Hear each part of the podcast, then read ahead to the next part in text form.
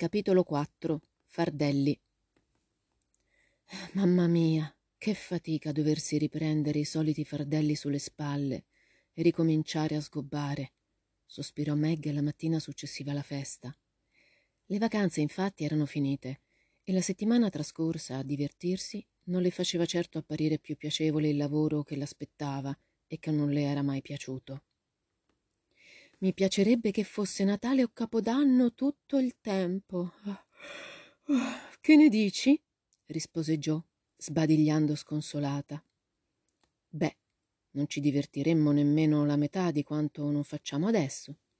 Però è piuttosto allettante pensare di godersi delle buone cenette con tanto di mazzi di fiori e andare alle feste facendosi portare a casa in carrozza e poi leggere e riposarsi senza bisogno di lavorare. È quel che fa un sacco di gente e io non riesco a fare a meno di invidiare le ragazze che fanno questa vita. Mi piace tanto il lusso, disse Meg, cercando di decidere quale dei suoi due logori vestiti fosse il meno logoro. Beh, tanto non possiamo farla quella vita, e allora non vale la pena di rimurginarci sopra. Non ci resta che metterci in spalla i nostri fardelli e affrontare le difficoltà di buon grado, come fa la mamma. Certo, per me la zia March è una vera arpia, ma probabilmente quando avrò imparato a sopportarla senza lamentarmi, lei non sarà più un fardello, o almeno sarà diventata tanto leggera che non mi dispiacerà più tenermela sulle spalle.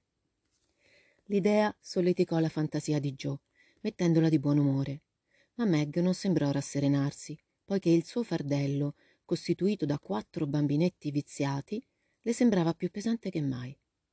Non se la sentì nemmeno di farsi bella come al solito, mettendosi un nastro azzurro intorno al collo e acconciandosi i capelli nel migliore dei modi. A che serve farsi belle se non mi vede nessuno, a parte quei mocciosi scatenati, e se non importa d'anima viva che io sia graziosa o meno? borbottò, chiudendo il cassetto di scatto. Sono condannata a sgobbare e faticare fino alla fine dei miei giorni e solo ogni tanto mi potrò godere qualche attimo di divertimento. Così diventerò vecchia, brutta e acida solo perché sono povera e non posso divertirmi come le altre ragazze. È un'ingiustizia. Meg scese al piano inferiore con un'espressione corrucciata sul viso e rimase sulle sue per tutta la durata della colazione. Quella mattina erano tutte di cattivo umore, pronte a brontolare alla minima occasione. Bette aveva mal di testa ed era stesa sul divano, cercando di consolarsi con la gatta e i tre micini. Amy era agitatissima perché non aveva studiato la lezione e non riusciva a trovare le sue soprascarpe. Joe continuava a fischiettare e a fare un gran fracasso mentre si preparava ad uscire. La signora March era impegnata a scrivere una lettera che doveva assolutamente finire per imbucarla quella mattina stessa. E Anna aveva la luna storta perché non le piaceva stare alzata fino a tardi la sera. Non ho mai visto una famiglia così di cattivo umore, esclamò Joe, perdendo la pazienza dopo aver rovesciato un calamaio, rotto entrambe le stringhe degli scarponcini ed essersi seduta sul suo cappello. E tu sei la più arrabbiata di tutte, ribatté Amy, inondando di lacrime le operazioni completamente sbagliate che aveva tracciato sulla sua lavagnetta. Beth, se non impari a tenere questi orribili gatti in cantina, finirò per annegarli, esclamò Meg, irritata, tentando di liberarsi di un micino che le si era arrampicato sulla schiena, fermandosi proprio in un punto nel quale Meg non riusciva ad afferrarlo. Ciò si mise a ridere. Meg la rimproverò, Betty implorò entrambe di smetterla e Amy iniziò a piagnucolare perché non si ricordava più quanto faceva a dodici per nove. Ragazze, ragazze, per favore, state zitte un attimo.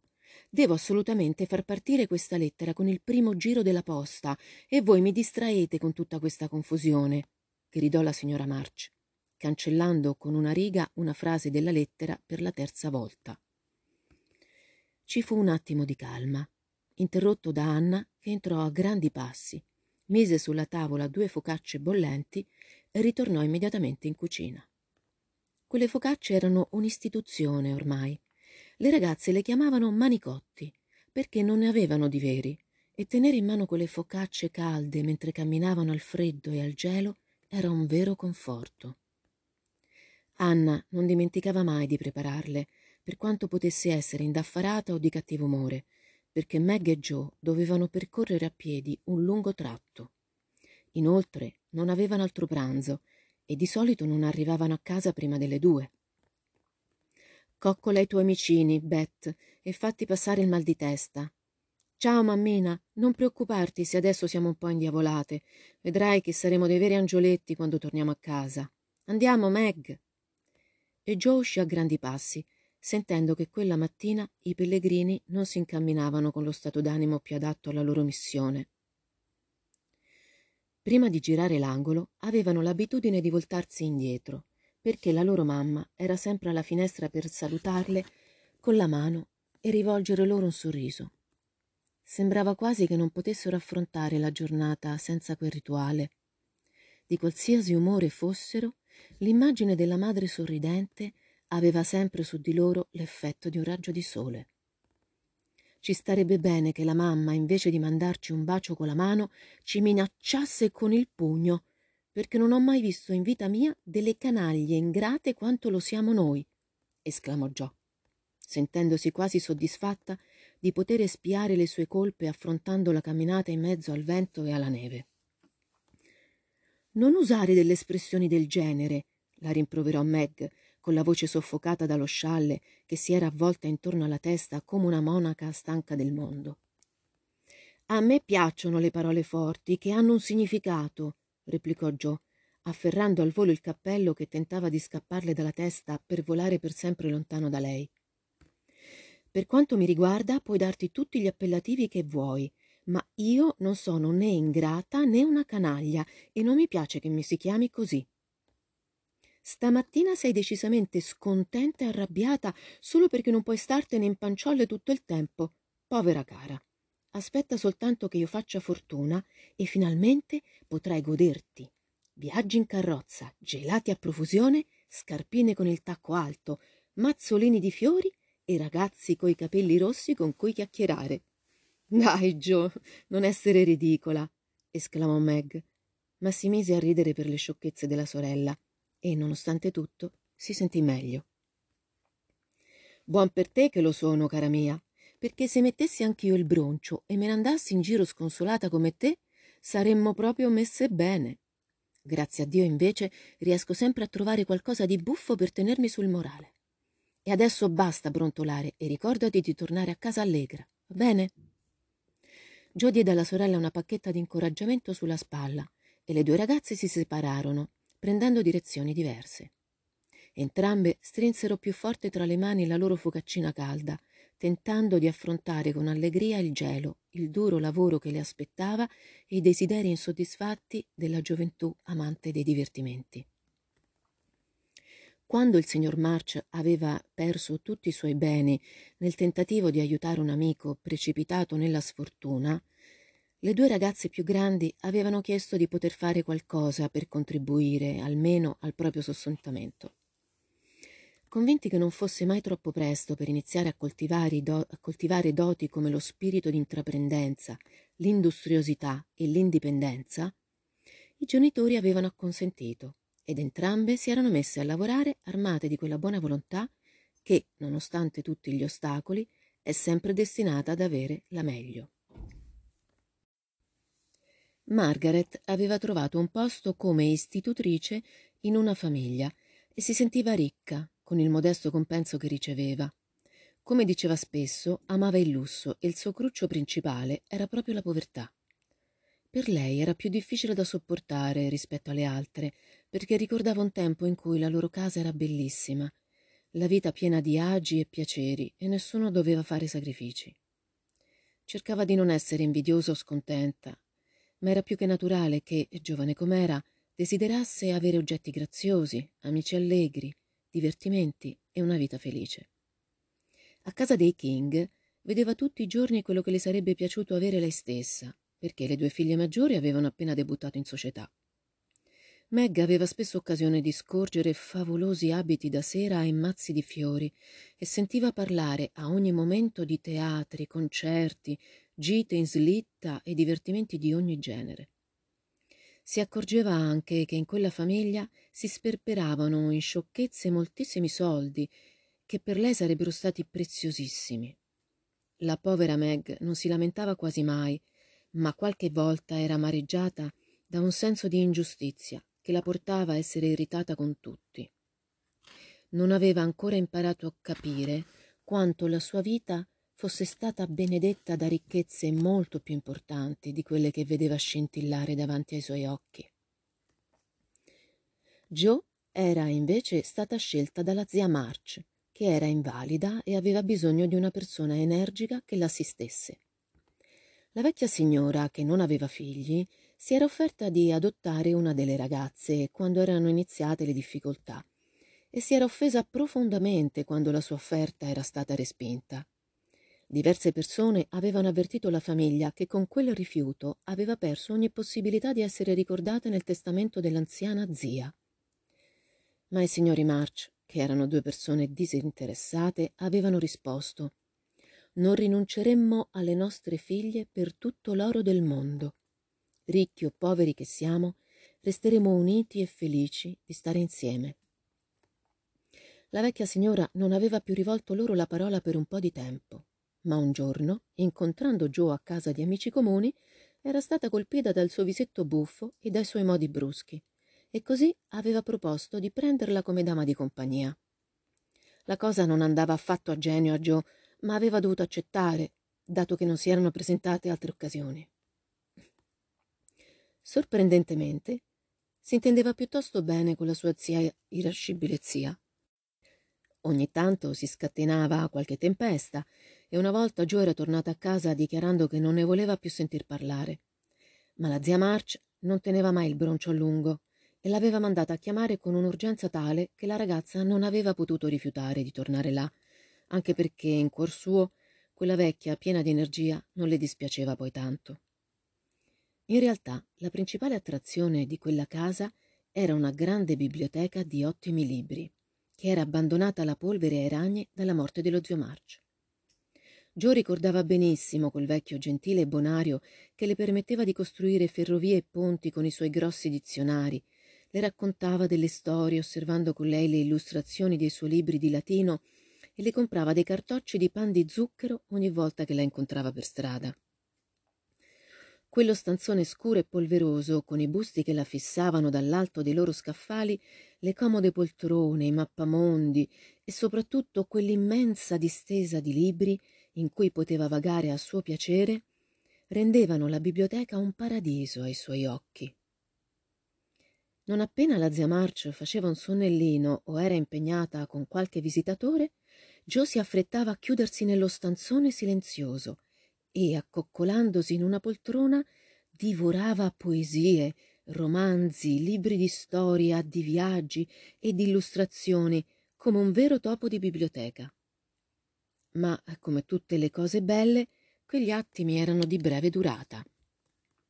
Proprio quando si trovava sul più bello di una storia o al verso più dolce di una poesia, una voce stridula chiamava Josephine, Josephine! E Joe era costretta a lasciare il suo paradiso per andare a dipanare matasse di lana, lavare il barboncino o leggere per ore i saggi di Belsam. Joe aveva ambizioni molto più alte. Non sapeva quali, per ora, ma aspettava che il tempo gliele rivelasse e nel frattempo rimpiangeva ogni attimo che non poteva dedicare alla lettura, alle corse e alle cavalcate. Il suo carattere impulsivo, la sua incapacità di trattenere la lingua, il suo spirito indomito la mettevano sempre nei pasticci. E la sua vita era tutto un su e giù, insieme buffo e patetico. Ma l'esercizio di pazienza a cui era sottoposta dalla zia March era proprio quel che le serviva, e il pensiero che in qualche modo contribuiva al sostentamento della famiglia la rendeva felice, nonostante il perpetuo Josephine della zia. Beth era troppo timida per andare a scuola. Era stato fatto un tentativo, ma lei ne soffriva tanto che avevano deciso di desistere, e così studiava a casa con il padre. Anche quando lui era partito e la madre era stata chiamata a dedicare le proprie energie e capacità al servizio della società di assistenza ai soldati, Beth aveva continuato a studiare da sola con molta costanza e faceva del suo meglio. Era una brava donnina di casa e aiutava Anna a tenere in ordine e pulita la casa per le altre che lavoravano, senza mai pensare di poter ricevere altro compenso che l'affetto della madre e delle sorelle. Trascorreva lunghe giornate in silenzio, ma non si annoiava, né si sentiva sola, perché il suo piccolo mondo era popolato di amici immaginari e per natura era una pena laboriosa. Aveva sei bambole da tirar su dal letto e vestire ogni mattina.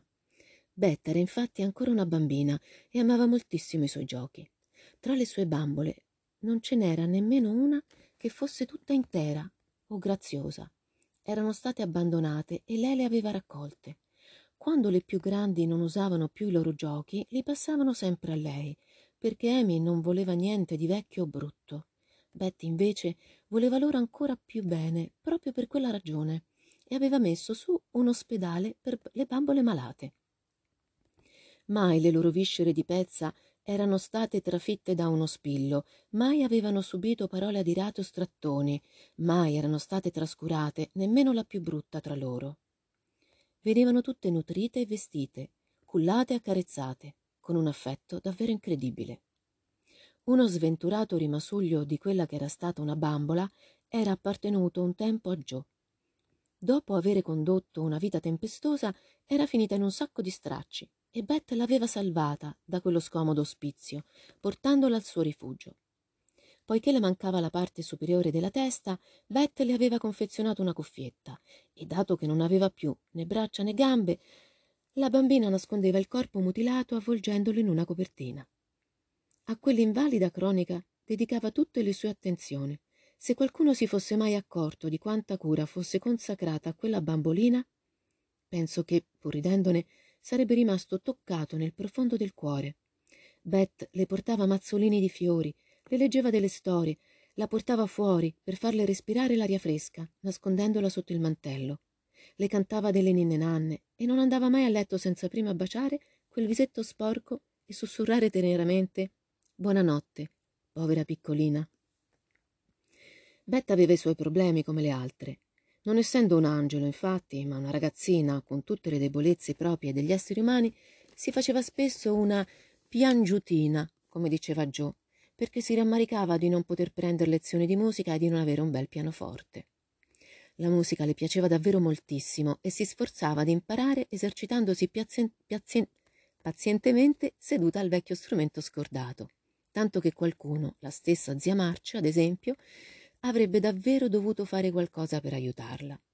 Nessuno si era mosso, però, e nessuno si accorgeva delle lacrime che Beth, quando era sola, asciugava dai tasti ingialliti che non volevano smettere di stonare. Mentre lavorava, cantava come un usignolo. Non era mai troppo stanca per suonare per la mamma e le sorelle, e il giorno dopo ripeteva a se stessa, piena di speranza, prima o poi riuscirò a suonare come voglio, se sarò buona. Ci sono molte Bette al mondo, che se ne stanno sedute nel loro angolino, timide e silenziose, finché qualcuno non ha bisogno di loro. Si sacrificano per gli altri in modo tanto lieto che nessuno si accorge dei loro sacrifici fino al momento in cui il piccolo grillo accanto al focolare smette di cantare e la loro presenza dolce e solare svanisce, lasciando soltanto tenebre e silenzio. Se qualcuno avesse chiesto ad Amy quale fosse il suo cruccio più grande, avrebbe senz'altro risposto Il mio naso. Quando era neonata, Joe l'aveva fatta cadere senza volerlo nella cassetta del carbone e Amy si era convinta che quella caduta avesse rovinato il suo naso per sempre. Non era né grosso né rosso, come quello della povera Petrea. Era soltanto un po' schiacciato e la bambina non riusciva a conferirgli un aspetto aristocratico, nemmeno mettendosi tutte le notti una molletta. Nessuno ci faceva caso, a parte lei, e in fondo il suo nasino faceva del proprio meglio per crescere, ma Amy soffriva profondamente e sognava un profilo greco, disegnandone a profusione per consolarsi. Il piccolo Raffaello, come la chiamavano le sue sorelle, aveva un vero talento per la pittura e non era mai tanto felice come quando copiava fiori, disegnava fate o illustrava racconti con grande dispiego del suo senso artistico. I suoi insegnanti si lamentavano per il fatto che, invece di risolvere i problemi, copriva la lavagna di disegni di animali. Le cartine mute del suo Atlante venivano usate per tracciare mappe di tesori nascosti e nei momenti meno opportuni dalle pagine dei suoi libri uscivano fluttuando delle caricature non certo lusinghiere. Faceva del suo meglio per studiare la lezione e riusciva a evitare di essere rimproverata mantenendo una condotta ineccepibile. Era molto amata dalle sue compagne, avendo un buon carattere e risultando simpatica senza sforzo. Era molto ammirata per la sua grazia e le piccole arie che si dava, e anche per la sua bravura. Oltre a disegnare, sapeva suonare una dozzina di musichette, lavorare all'uncinetto e leggere in francese senza storpiare più di due terzi delle parole. Aveva un modo un po' triste di dire quando papà era ricco facevamo questo e quello, che risultava davvero commovente. E le parole complicate che tentava di pronunciare erano considerate molto eleganti dalle sue compagne. Amy era destinata a crescere viziata. Tutti la coccolavano, le sue piccole vanità e i suoi egoismi crescevano rigogliosi. Un fatto però umiliava la sua vanità. Doveva indossare gli abiti di sua cugina. Proprio la madre di Florence non aveva un buon gusto e Amy soffriva molto perché le toccava indossare un cappellino rosso invece di uno blu, dei vestiti che non le stavano bene e dei grembiulini pieni di fronzoli che non le piacevano affatto. Si trattava di abiti di buona fattura in ottime condizioni, ma il gusto artistico di Amy ne risentiva, soprattutto quell'inverno, costretta com'era a portare un vestito color porpora con dei puntini gialli e niente merletti. La mia unica consolazione, diceva a Meg con le lacrime agli occhi, è che la mamma non mi tira sull'orlo del vestito quando sono cattiva, come fa la mamma di Maria Park. Poveretta, è davvero terribile. Certi giorni le cose si mettono tanto male che la gonna le arriva alle ginocchia e lei non può nemmeno venire a scuola. Quando penso a degenerazioni come questa, sento di poter sopportare persino il mio naso schiacciato e il mio vestitino color porpora con le girandole gialle. Meg era la confidente e la consigliera di Amy, mentre Joe svolgeva la stessa funzione per Beth, dato che, come si sa, i poli opposti si attraggono. Solo a Joe la piccola rivelava i suoi pensieri, vincendo la timidezza, e inconsciamente la dolce Beth esercitava sulla sua impulsiva sorellona più influenza di quanto non facessero gli altri membri della famiglia. Le due sorelle maggiori erano molto affiatate, ma ciascuna aveva preso sotto le sue ali protettive una delle due piccole, facendole da mamma, come dicevano loro, a modo suo. In fondo avevano sostituito le loro bambole ormai inutili con le sorelle minori, dando sfogo all'istinto materno tipico delle piccole donne. Qualcuno ha qualcosa da raccontare? È stata una giornata talmente noiosa che ho proprio bisogno di un po' di distrazione, disse Meg, mentre sedute in salotto erano intente a cucire. È successa una cosa buffa oggi dalla zia e dato che mi è andata proprio benone, ve la racconterò rispose Joe, che amava molto narrare le sue avventure. Stavo leggendo quel mattone di Belsa con il tono monotono che uso sempre per far addormentare la zia nel più breve tempo possibile e scappare a prendere un bel libro da leggere di corsa prima che si svegli. Solo che questa volta è venuto sonno a me e prima che lei cominciasse a ciondolare con la testa ho fatto uno sbadiglio terribile. Così lei mi ha chiesto se avevo intenzione di ingoiare il libro, aprendo la bocca in quel modo. Magari così non lo dovrei più leggere, le ho risposto io, tentando di non suonare impertinente. Allora lei mi ha fatto una lunga romanzina sui miei peccati e mi ha ingiunto di rifletterci sopra mentre lei chiudeva gli occhi un attimino. Per fortuna non li riapre mai troppo presto, e così, appena la sua testa ha iniziato a ciondolare come da- una dalia troppo pesante, ho tirato fuori dalla tasca il vicario di Wakefield e mi sono messa a leggere, tenendo sempre d'occhio la zia. Ero proprio al punto in cui finiscono tutti in acqua quando mi sono distratta un attimo e ho riso forte. La zia si è svegliata e dato che dopo il sonnellino il suo umore è sempre migliore, mi ha chiesto di leggergliene un brano per dimostrarmi quanto fosse frivolo quel libro che io preferivo all'inutile e all'utile e distruttivo Belsam. L'ho letto con tutta la passione possibile e credo le sia piaciuto, anche se ha detto soltanto Non ci ho capito un bel niente, torna indietro e comincia dall'inizio, bambina. Così ho fatto, tentando di rendere i Primrose il più interessante possibile. Una volta sono stata tanto sfacciata da fermarmi in un punto molto emozionante e le ho chiesto Vuoi che mi fermi qui, zia? Ho paura che la lettura possa stancarti ma lei ha ripreso in mano i ferri da calza che le erano scivolati in grembo, mi ha lanciato un'occhiataccia al di sopra degli occhiali e ha detto, con i suoi modi bruschi, finisci il capitolo e non essere impertinente, signorinella. E alla fine ha ammesso che le piaceva? chiese Meg. Figurati, però ha lasciato perdere il vecchio Belsam e quando questo pomeriggio sono tornata a prendermi i guanti, che avevo dimenticato là, era così presa dal vicario che non mi ha nemmeno sentita ridere mentre ballavo dalla contentezza nell'ingresso al pensiero di quanto mi divertirò nei prossimi giorni. Che vita piacevole potrebbe avere, se solo volesse. Non la invidio molto, nonostante i suoi soldi, perché dopo tutto la gente ricca ha le sue preoccupazioni, proprio come quella povera, concluse Joe. Adesso che ci penso, disse Meg, ho anche io qualcosa da raccontare. Non è divertente come la storiella di Joe, ma ci ho pensato su parecchio mentre tornavo a casa. A casa dei King oggi ho trovato una gran confusione e uno dei bambini ha detto che il loro fratello più grande aveva combinato una cosa terribile e che il padre l'aveva mandato via. Ho sentito piangere la signora King mentre il marito urlava e Grace ed Ellen hanno voltato la faccia dall'altra parte quando mi hanno incrociato, in modo che non mi accorgessi che avevano gli occhi rossi. Naturalmente non ho fatto domande, ma mi dispiace molto per loro e sono tanto contenta di non avere fratelli scavezzacollo che fanno cose cattive gettando in disgrazia tutta la famiglia.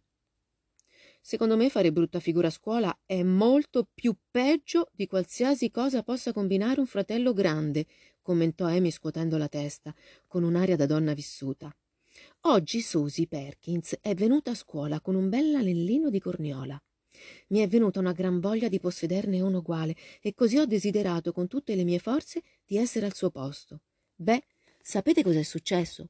Susie ha disegnato una caricatura del professor Davis con la gobba e un naso mostruoso e un fumetto con la scritta Attente ragazze, vi tengo d'occhio, che gli usciva dalla bocca. Lo stavamo guardando ridendo come matte quando improvvisamente ci siamo accorte che ci stava tenendo d'occhio davvero e lui ha ordinato a Susie di portargli la sua lavagnetta. Lei era paralizzata dalla paura ma c'è andata lo stesso. E sapete cosa ha fatto quello lì? L'ha presa per un orecchio, un orecchio, pensate! Che orrore! Poi l'ha portata fino alla pedana per la recitazione e l'ha fatta stare lì per mezz'ora, tenendo in mano la lavagnetta, in modo che la potessero vedere tutti. E le ragazze non hanno riso guardando la caricatura? chiese Joe, a cui lo scherzetto era piaciuto. Ridere? Nemmeno per sogno. Sono state tutte sedute in silenzio perfetto e Susi ha pianto come una fontana, lo so. In quel momento non l'ho davvero invidiata, perché ho capito che nemmeno un milione di anellini di corniola mi avrebbero potuto consolare dopo una cosa del genere. Non avrei mai potuto superare un'umiliazione del genere. E Amy riprese a cucire con aria compita, orgogliosa della propria virtù e di essere riuscita a pronunciare due parolone in un solo discorso. Stamattina ho visto una cosa che mi è piaciuta e volevo raccontarvela a cena, ma me ne sono scordata, disse Beth, mettendo in ordine mentre parlava il cestino da lavoro di Joe, che come al solito era tutto sottosopra. Sono andata dal pescivendolo a comprare delle ostriche per Anna e in negozio c'era anche il signor Lawrence. Lui non mi ha visto perché stavo nascosta dietro un barile e lui era intento a chiacchierare col signor Cutter, il pescivendolo. È entrata una povera donna, armata di secchio e spazzolone, e ha chiesto al signor Cutter se poteva fare un po' di pulizie in cambio di un po' di pesce, perché non aveva niente da dare da mangiare ai suoi bambini, e quel giorno non aveva potuto lavorare come le era stato promesso. Il signor Cutter era di fretta e le ha risposto di no in malo modo. Così lei se ne stava andando con l'aria triste e affamata quando il signor Lawrence ha infilzato un grosso pesce con la punta a uncino del suo bastone da passeggio e gliel'ha porto. Era così contenta e sorpresa che l'ha preso direttamente in mano e l'ha ringraziato più e più volte. Lui le ha detto di andare a casa a cuocerlo e lei è scappata via talmente felice. Non vi sembra che sia stato davvero buono? Che aria buffa aveva quella donna, con quel pescione scivoloso tra le braccia, mentre diceva che il signor Lorenz si sarebbe meritato un buon posto in paradiso. Quando ebbero finito di ridere per l'episodio riferito da Beth, chiesero alla madre se non aveva niente da raccontare. Dopo aver riflettuto un momento, le rispose con aria seria. Mentre ero intenta a tagliare la stoffa per le giacche di flanella blu, pensavo al papà con un po' di preoccupazione e a come ci sentiremmo sole e inermi se dovesse accadergli qualcosa. So bene che non avrei dovuto farlo, ma non sono riuscita a smettere finché non è entrato un vecchio per ordinare degli abiti. Si è seduto accanto a me e io gli ho rivolto la parola perché mi sembrava povero, stanco e preoccupato. Avete dei figli in guerra? gli ho chiesto, poiché non aveva consegnato a me l'ordinazione. Sì, signora. Ne avevo quattro, ma due sono stati uccisi. Uno è prigioniero e sto per raggiungere l'altro, che è molto malato e si trova in un ospedale di Washington. Mi ha risposto lui a voce bassa. Avete fatto molto per la vostra patria, gli ho detto io, provando rispetto in luogo della pietà che avevo sentito all'inizio. Non più di quanto fosse mio dovere, ha risposto. Partirei anch'io se potessi essere utile, ma poiché non lo sono, ho dato i miei ragazzi e non chiedo ricompensa. Parlava in modo tanto sereno e sincero e sembrava tanto lieto di dare tutto ciò che aveva che io mi sono vergognata di me stessa. Io avevo dato alla patria un solo uomo e ritenevo che fosse troppo, mentre lui ne aveva donati quattro senza un lamento. Io avevo tutte le mie ragazze a casa per consolarmi, mentre il suo ultimo figlio aspettava, a miglia e miglia di distanza, di dargli forse estremo saluto. Pensando a quanto sono fortunata, mi sono allora sentita ricca e felice come non mai. E così gli ho preparato un piccolo involto, gli ho dato dei soldi e l'ho ringraziato con tutto il cuore della lezione che mi aveva dato. Raccontaci un'altra storia, mamma. Una storia con una morale, come questa. Mi piace ripensarci dopo, se sono vere e non assomigliano troppo a delle prediche, disse Joe dopo un minuto di silenzio. La signora March sorrise e riprese subito a parlare. Da molti anni, infatti, raccontava storie a un suo piccolo pubblico e sapeva come intrattenerlo con i suoi racconti. C'erano una volta quattro ragazze che avevano cibo e vestiti a sufficienza, oltre a varie comodità e divertimenti, amici affettuosi e genitori che le amavano con tutto il cuore. Eppure non erano soddisfatte. Qui le ascoltatrici si lanciarono timide occhiate e si misero a cucire diligentemente. Queste ragazze volevano essere buone e facevano sempre molti buoni propositi, ma non sempre riuscivano a mantenerli e dicevano spesso ah, se solo avessimo questo o ah, se solo potessimo fare quello, dimenticando quante cose avevano già e quante cose piacevoli potevano fare. Così chiesero a una vecchia quale fosse la formula magica per essere felici. E lei rispose Quando vi sentite scontente, pensate ai doni che avete e siatene grate. Qui Joe alzò gli occhi di scatto, come per parlare, ma vedendo che la storia non era finita cambiò idea. Essendo ragazze di buon senso, decisero di mettere alla prova il consiglio della vecchia e rimasero ben presto sorprese di accorgersi quanto fossero fortunate. Una scoprì che il denaro non poteva tenere lontani dalle case dei ricchi la vergogna e il dolore. Un'altra, che pur essendo povera era molto più felice, essendo giovane, sana e piena di spirito, di una certa vecchia signora rabbiosa e senza forze che non sapeva godere dei suoi privilegi. La terza, che per quanto le fosse penoso aiutare a preparare la cena, era ancora più duro doversela procurare chiedendo l'elemosina. La quarta, infine, che persino gli anellini di corniola non valevano tanto come un comportamento corretto. Così decisero di smettere di lamentarsi, di godersi tutte le cose belle che possedevano già e di cercare di meritarsele per non rischiare di perderle completamente, invece di acquistarne di nuove. E credo che non si pentirono mai di aver ascoltato il consiglio della vecchia. Certo, mammina, che sei molto astuta, sai sfruttare le nostre storie contro di noi e così ci fai una bella predica invece di raccontarci una storia, esclamò Meg. A me piace questo tipo di prediche, assomiglia a quelle che ci faceva il papà, disse Beth con aria pensosa, raddrizzando gli aghi sul cuscinetto di Joe. Io non mi lamento tanto come le altre e d'ora in poi starò ancora più attenta perché ho imparato dalla disavventura di Susie disse Amy con, con aria compunta. Avevamo bisogno di questa lezione e non la dimenticheremo. Se per caso ci capita, devi dirci come Cleo nella capanna dello zio Tom. Pensate ai doni che avete ricevuto. Pensateci, aggiunse Joe, che nonostante tutto non poteva fare a meno di trarre dal piccolo sermone materno un piccolo motivo di divertimento, pur essendoselo preso a cuore tanto quanto le sorelle.